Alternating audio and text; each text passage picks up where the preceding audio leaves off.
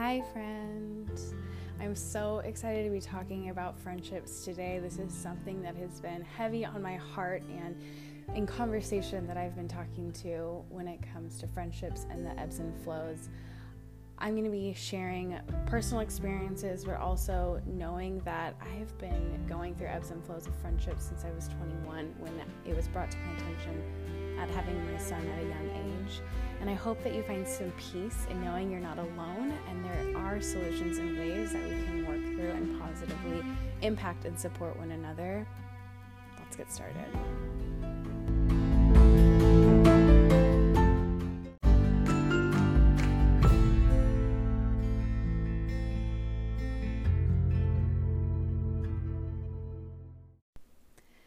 There's going to be people that support you and that don't support you and it's up to you how you respond and how you can control the controllable. And i'm going to give you a few examples of times in my life where i've had to go through some uncertainty and working through some friendships that i had to distance myself from but also knowing that i was in that seat as well and have been distanced from as well and there's a few things that play into this. One, what other people are going on and what other people have going on in their life takes a huge play in how you respond and how you can work through what is happening in your life. And I want to share that no matter what, you are worthy of being true to yourself. And if people in your life cannot accept you for living healthy, changing your mindset, doing things that fill you up where maybe you weren't doing that before. Maybe you were living a different lifestyle and they could wholeheartedly support you then. But at the a moment's change of timing and switching what you're doing and doing what you feel is best for you and they can't support that, that has nothing to do with you and everything to do with them and their own insecurities that they are projecting onto you because they cannot see themselves doing the things that you're doing.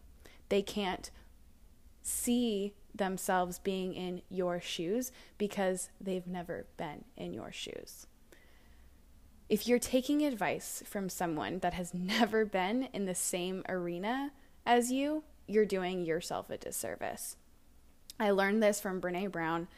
Brene Brown is my home girl, and I will say it till the day I meet her. She has been my therapist through and through for the last few years, and she has no idea. and she always talks about rumbling with what you go through and growing through what you go through. Not only that, she talks about your arena. And you if you are taking advice from someone that has never been in your arena or if they are trying to tell you something that you should be doing yet they have never experienced or been through in those shoes take their information and their advice kindly and brush it off. They just mean well. They mean so well. But at the end of the day they don't know exactly how you feel and that's okay and if you can do that and you can put yourself in that perspective and say, they just mean well and they are trying to help me the best that they can, that is awesome. And we can love and support people from afar. And sometimes people just need that listening ear, and you can be that for that person, for your friend. There are also times where you may be too much for someone. You might evolve into a person that you weren't when you were friends in the beginning. And if you start to not do certain things or become and have different habits, that might mean that change is going to happen. And you know how they always talk about you're the five people that you surround yourself with and they have the biggest influence and impact. It's true.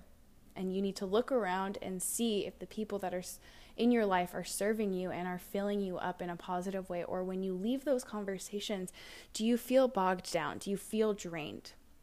So, my advice for you in this is if you are feeling this way, knowing that you have the choice to step back and not engage as much. And while that might be hard and that might seem like you feel like you're not the friend that you should be or need to be, you also need to protect yourself and what's best for you and what's going to serve you and your family. Because if you're a mom, I know you got no time for any BS.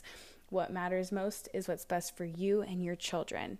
And if you're going to have a friend that is going to judge you or shame you or XYZ for how you're living your life and what you are doing that is best for you and your family, then so be it.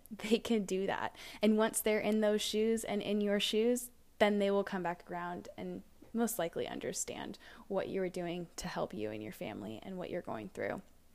And another thing I want to say is if you are cut off by someone without any sort of explanation, support and give them love from afar. That's all you can do.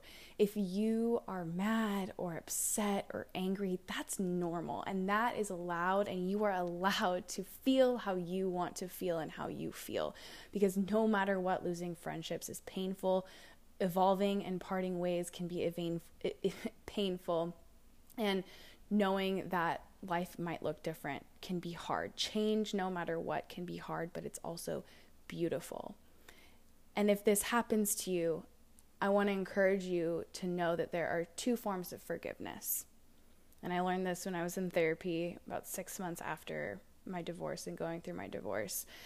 And I was just still so frustrated and mad and not sure how I was ever going to really forgive eh, the situation at all. And my therapist said to me, Emma, there's two forms of forgiveness. There's the forgiveness for yourself, and there's a forgiveness for the relationship. You can forgive for yourself. The forgiveness for yourself is to heal and to move through and to not hold those those uh, feelings in your heart if you know what i if you know what i mean and if you've been there you know that feeling and so by forgiving the situation for yourself and whatever that may look like for you you are releasing those those feelings and those angst up feelings so that you can continue to move forward and be open for positive energy to come into your life the second form of forgiveness is to forgive the relationship, and this is up to you. Whether you want to forgive the relationship and have that relationship mended or not is up to you, but there are two forms so that you don't have to continue to go through your life having those feelings that is just going to continue to close you off and make you feel more of a certain way that is going to be negative energy that is not serving you and it is not serving the people around you that need you to be your best self. And I hope with this you can go and you can live throughout any situations in your life. And I'm so excited to dive deeper and deeper into more topics like this. And if you have anything that you would like me to go over or talk about or elaborate on, I am open, open, open for all all ears and suggestions and voices and you can Instagram message me. My Instagram handle is at Emma underscore Chesmore You can find me at emmachesmore.com and you can also reach out to me via email at emmachesmorefitness at gmail.com. And I would love more than nothing to be able to help and, and support and guide in a positive, uplifting way. Thanks for, for being here today and for sitting across from me like we're having our coffee or your tea, whatever you desire. And I'll see you next time.